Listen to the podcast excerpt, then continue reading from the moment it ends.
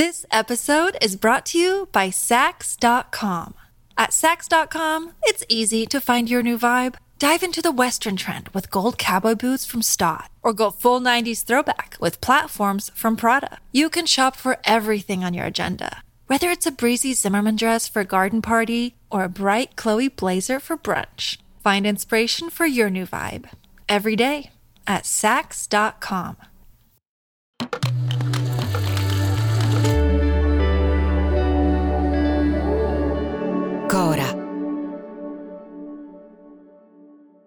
Bello e impossibile è una canzone degli anni Ottanta, 1986 per l'esattezza.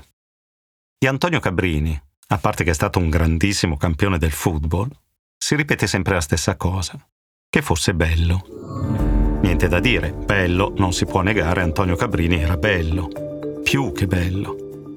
Ovviamente bello di una bellezza indiscutibile, ma a ragionarci oggi, e diciamolo per inciso e poi chiudiamola lì, piuttosto datata, diciamo così, cioè rappresentativa di quel tempo, capiamolo, diversa da quella degli sportivi palestrati, depilati, tatuati, scolpiti che imperversano ora, i quali rimangono pur sempre, peraltro, la propagine finale di un percorso che origina proprio lì, negli anni Ottanta, in larga misura proprio con lui, Antonio Cabrini. E dal punto di vista storico, una faccenda che si protrae a lungo nel tempo non è mai trascurabile. E se il punto di inizio è Antonio Cabrini, e sia, partiamo da lì. Calcio e calciatori. Ci sono molti modi per parlarne. In questo podcast li useremo come una lente per guardare alla storia del nostro paese in modo diverso, appassionante, sorprendente. Io sono Paolo Colombo e questo è un podcast di Cora Media. Si chiama 80.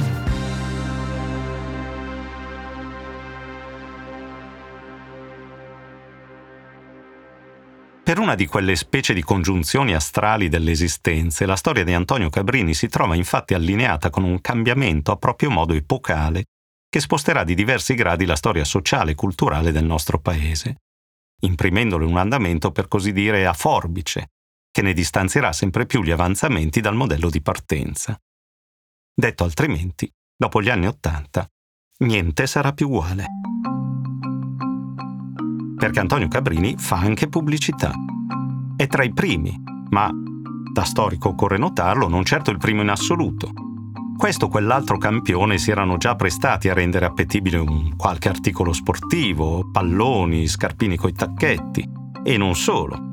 Quantomeno Sandro Mazzola, grandissimo capitano dell'Inter, anticipa bagliori di marketing d'avanguardia pubblicizzando merendine, per lo più sui giornaletti per ragazzi, ben prima che Cabrini giri spot televisivi assai più avveniristici. Il punto però è che non si può negare che una componente fondamentale in argomento è che Cabrini viene scelto come testimonial non solo e necessariamente in quanto campione dello sport, l'hanno appunto già fatto altri, ma perché è bello. E di Mazzola, con tutto rispetto e la simpatia, questa cosa si farebbe fatica a dirla.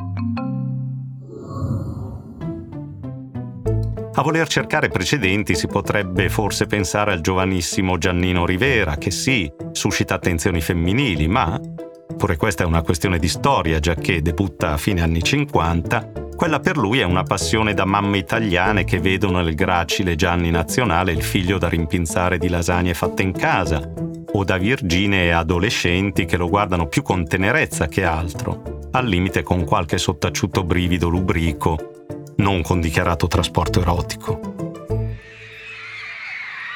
Non sono ancora arrivate le fan che si strappano i capelli per i Beatles, i reggiseni lanciati ai propri idoli o tantomeno bruciati in piazza, la liberazione delle donne, il femminismo e la disinibizione che inizia a spuntare con gli anni 60, fiorisce nei 70 e dà frutti turgidi e inequivocabili negli 80.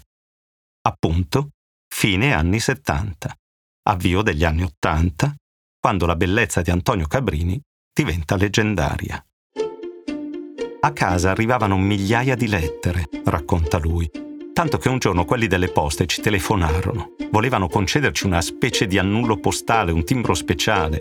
In casa ho ancora cinque sacchi di quelli neri dell'immondizia, pieni di lettere inevase. Le mandavano anche dei souvenir, chiede l'intervistatore. A un certo punto ci ritrovammo con una specie di museo in casa. Trecce, ciocche di capelli, biancheria intima, fotografie, anelli. Il bell'Antonio, lo soprannomina mica per niente con felicissima intuizione il giornalista di tutto sport, Vladimiro Caminiti.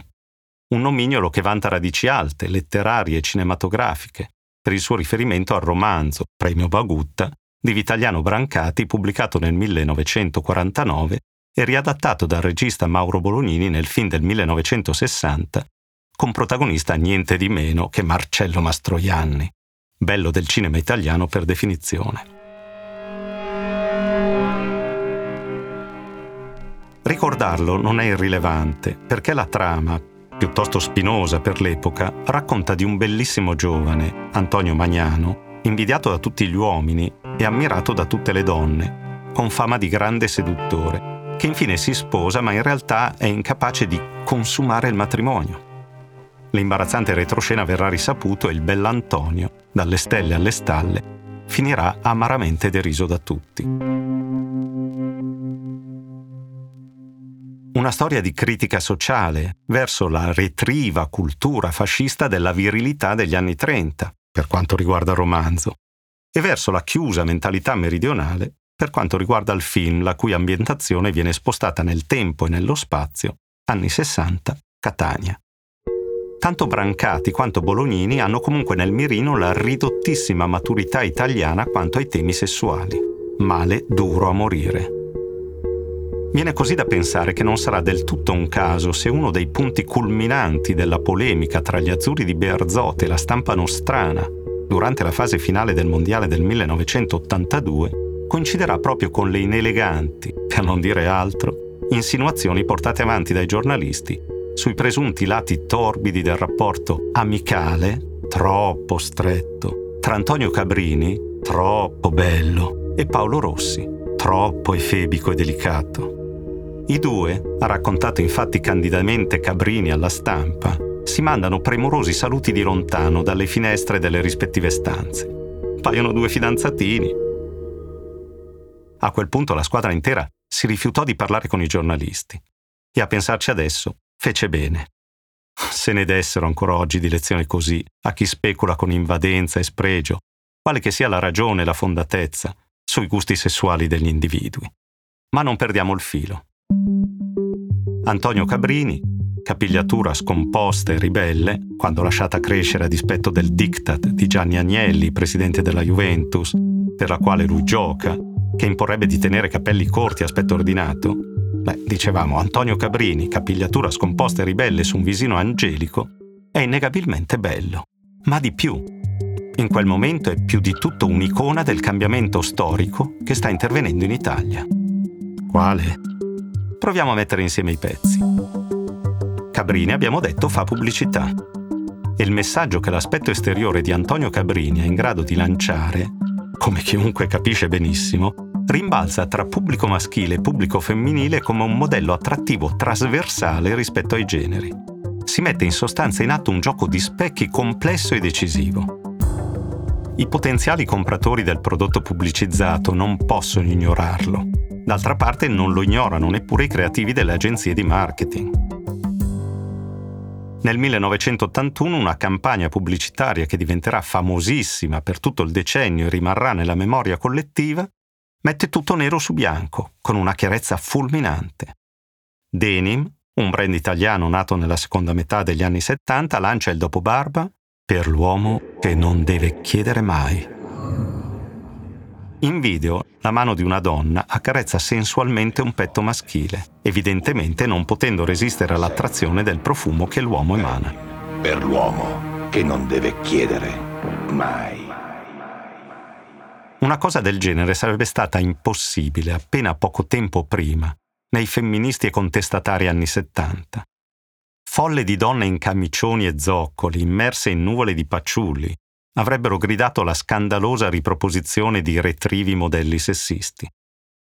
Simmetriche schiere di maschi barbuti e trasandati, tra jeans struciti ed eschimo informi, le avrebbero appoggiate.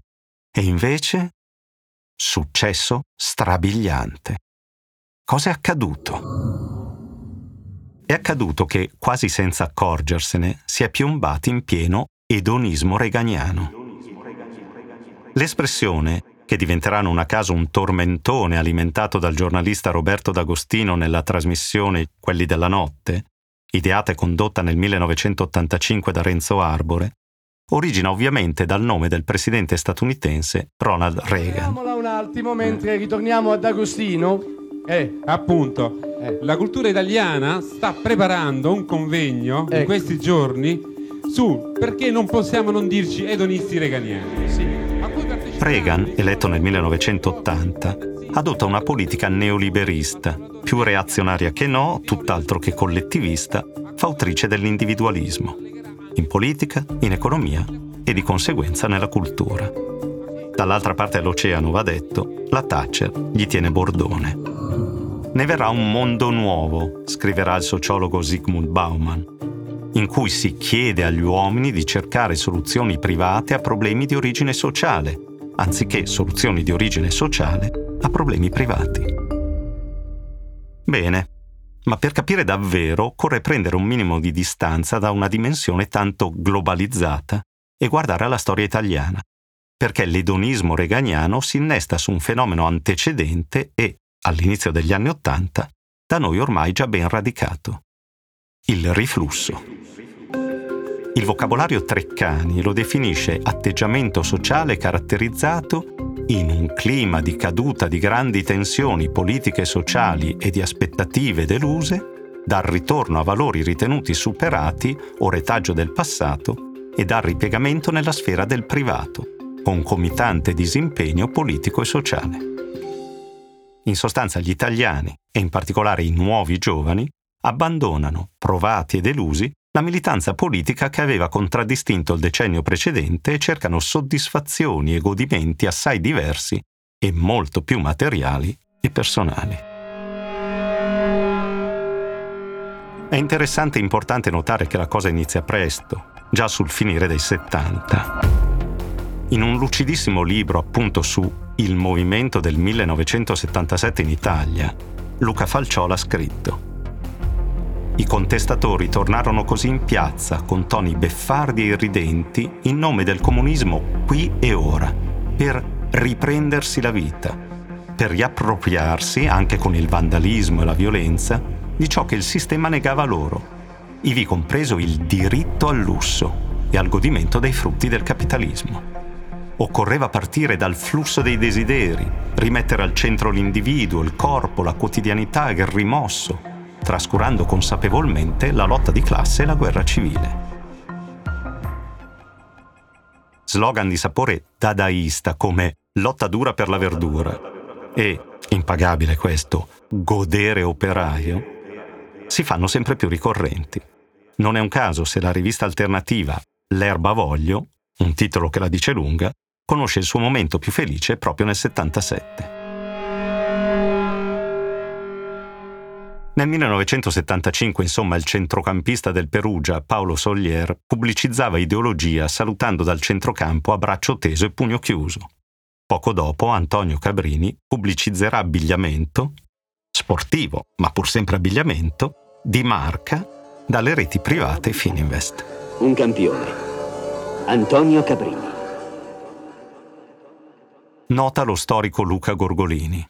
Smesse le divise del guerrigliero e della militante femminista, i mercati dell'usato vengono abbandonati per tornare ai tradizionali negozi di abbigliamento.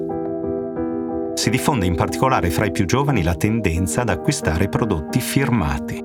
Anche la pratica sportiva assume sempre più valori e significati legati alla volontà di ostentazione. Si fa sport sempre più per ragioni di carattere fisico ed estetico. Anche questa è un'onda lunga, sempre segno della rilevanza della faccenda, che attraverserà gli anni 90. Una ricerca del 1996 rivelerà un 75% di giovani che dichiara di praticare una qualche disciplina sportiva al fine essenziale di essere più bello e arriverà evidentemente fino ad oggi. Essere più belli, insomma. Un'aspirazione, comunque la si voglia leggere, da sempre presunta più propria del mondo femminile, ma ora in via di dichiarata estensione anche ai maschi. Essere belli come Antonio Cabrini.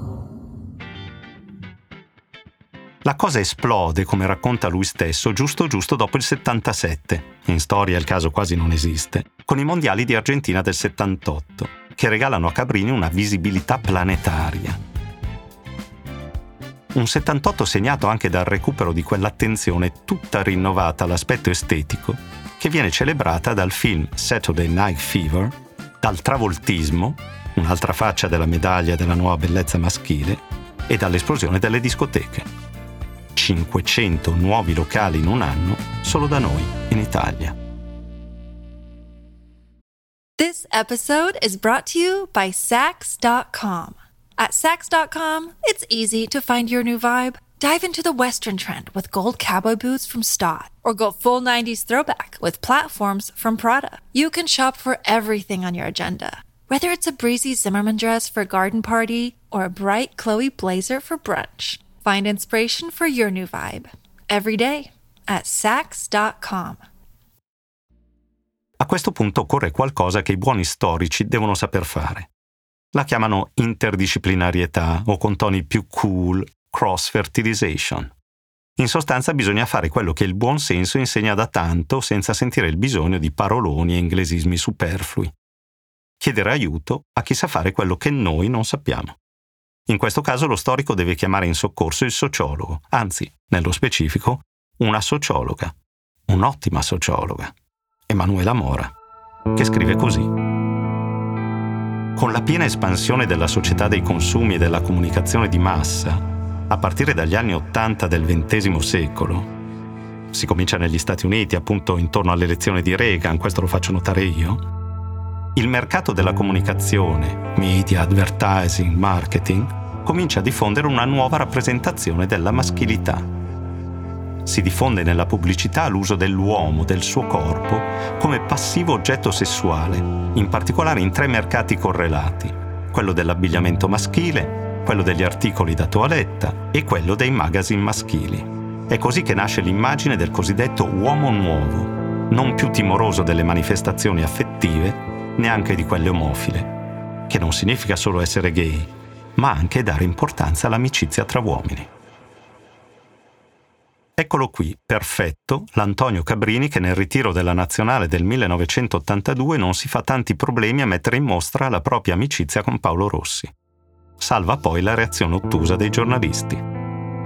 Continua Emanuela Mora. Nei confronti di questa lettura dissidente dell'identità di genere e dei ruoli sessuali, è forte la resistenza da parte della cultura popolare di mainstream, saldamente ancorata ai ruoli più tradizionali della maschilità novecentesca. Insomma, ancorata a una immagine molto limitata e macista dell'uomo. Tra l'altro, giusto appunto quella raccontata da Brancati nel suo romanzo e da Bolognini nel suo film. Invece le cose stanno cambiando. Nel 1986 un film si incarica di conficcare nell'immaginario collettivo mondiale, Italia compresa, il modello estetico e relazionale ormai arrivato a maturazione e di espellere, almeno per quel decennio, la trasandatezza, sia quella contestataria della militanza politica, sia quella pecoreccia portata in scena da certe nostre commedie sexy degli anni 70, dal novero dei fattori seduttivi. In nove settimane e mezzo, Kim Basinger rimescola le carte della femminilità. Ed è un segno di trasformazione storica, perché c'è una differenza abissale, comunque la si voglia vedere, tra la strillata biura femminista del reggiseno e il ricercatissimo, sotto il vestito niente, dell'immaginario anni Ottanta. Ma molto nel film ruota attorno a Mickey Rourke, che incarna lo yuppie che makes money by money, fa soldi con i soldi, veste completi firmati, si circonda di lusso, mette una ricercatezza fatta di profumo, cosmetici, palestre, parrucchieri, persino nella sua solo apparentemente sbadata e proprio per questo così rivoluzionariamente fascinosa trascuratezza. Io lo trovo fantastico. Guarda tu quanti pezzi di storia culturale e sociale vanno a ricomporsi attorno alla figura di Antonio Cabrini. Ma voi direte, e il calcio degli anni Ottanta? Giusto. Prima di finire, dimenticavo. C'è un'altra cosa che si dice sempre di Antonio Cabrini. ed è relativa proprio al 1982 che sbagliò il rigore al ventinovesimo del primo tempo della finale contro la Germania nel mondiale spagnolo. Tutti gli chiedono e lui lì a raccontare che potevano tirarlo lui e Pablito Rossi, ma Pablito, sempre bravo ad arrivare in anticipo, lo prese in contropiede chiedendogli te la senti? E lui, eh, lui che doveva rispondere, non se la sentiva, ma lo tirò lo stesso. E quando non te la senti, è meglio non tirarlo un calcio di rigore. E vabbè, ma a me piace ricordare un altro momento calcistico, fotografato con acume da Davide Nia nel suo bellissimo spettacolo teatrale Italia-Brasile 3-2. Durante la mitica partita vinta appunto 3-2 contro il Brasile, nel recupero, Cabrini deve contrastare Toninio Sereso che sta lanciandosi in una rovesciata pericolosissima per la nostra porta e, dice Nia, deve scegliere tra entrare in anticipo di testa e rischiare una scarpata in faccia che rovini i suoi bellissimi lineamenti, o pilatescamente lasciare che le cose vadano e chi vivrà vedrà. Cabrini decide. Parte per anticipare di testa Sereso. Mia Cabrini interviene, si immola, prende la scarpata e il boato d'angoscia della metà femminile d'Italia accompagna la scena, perché il bellissimo terzino finisce a terra e... Sangue imporpora i lineamenti di Antonio Cabrini. Ed è bello Antonio Cabrini sporco di sangue! Pare un eroe partigiano caduto per difendere la patria! Scuppa intera Cabrini! Esagera, Enia, ci sta. Ed esagera sicuramente anche quando lascia intendere, con delizioso effetto comico, che anche l'altra metà dell'Italia, quella maschile, mugugni qualcosa nella propria testa, mossa da annosa invidia, sperando che il bell'Antonio ne esca un po' meno bello di prima. Ma Cabrini, il volto insanguinato, è più bello che mai.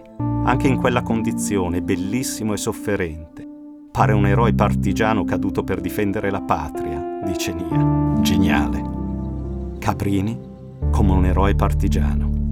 Come dire che anche la bellezza fa la storia, no?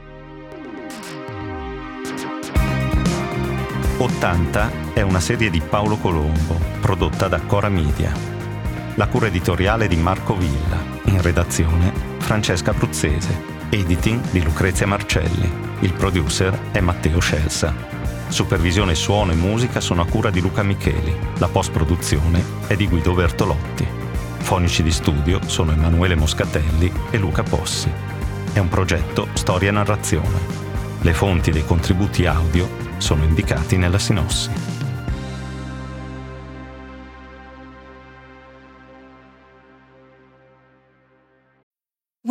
Need mealtime inspiration, it's worth shopping Kroger, where you'll find over 30,000 mouth-watering choices that excite your inner foodie. And no matter what tasty choice you make, you'll enjoy our everyday low prices, plus extra ways to save, like digital coupons worth over $600 each week. You can also save up to $1 off per gallon at the pump with fuel points. More savings and more inspiring flavors make shopping Kroger worth it every time. Kroger, fresh for everyone. Fuel restrictions apply.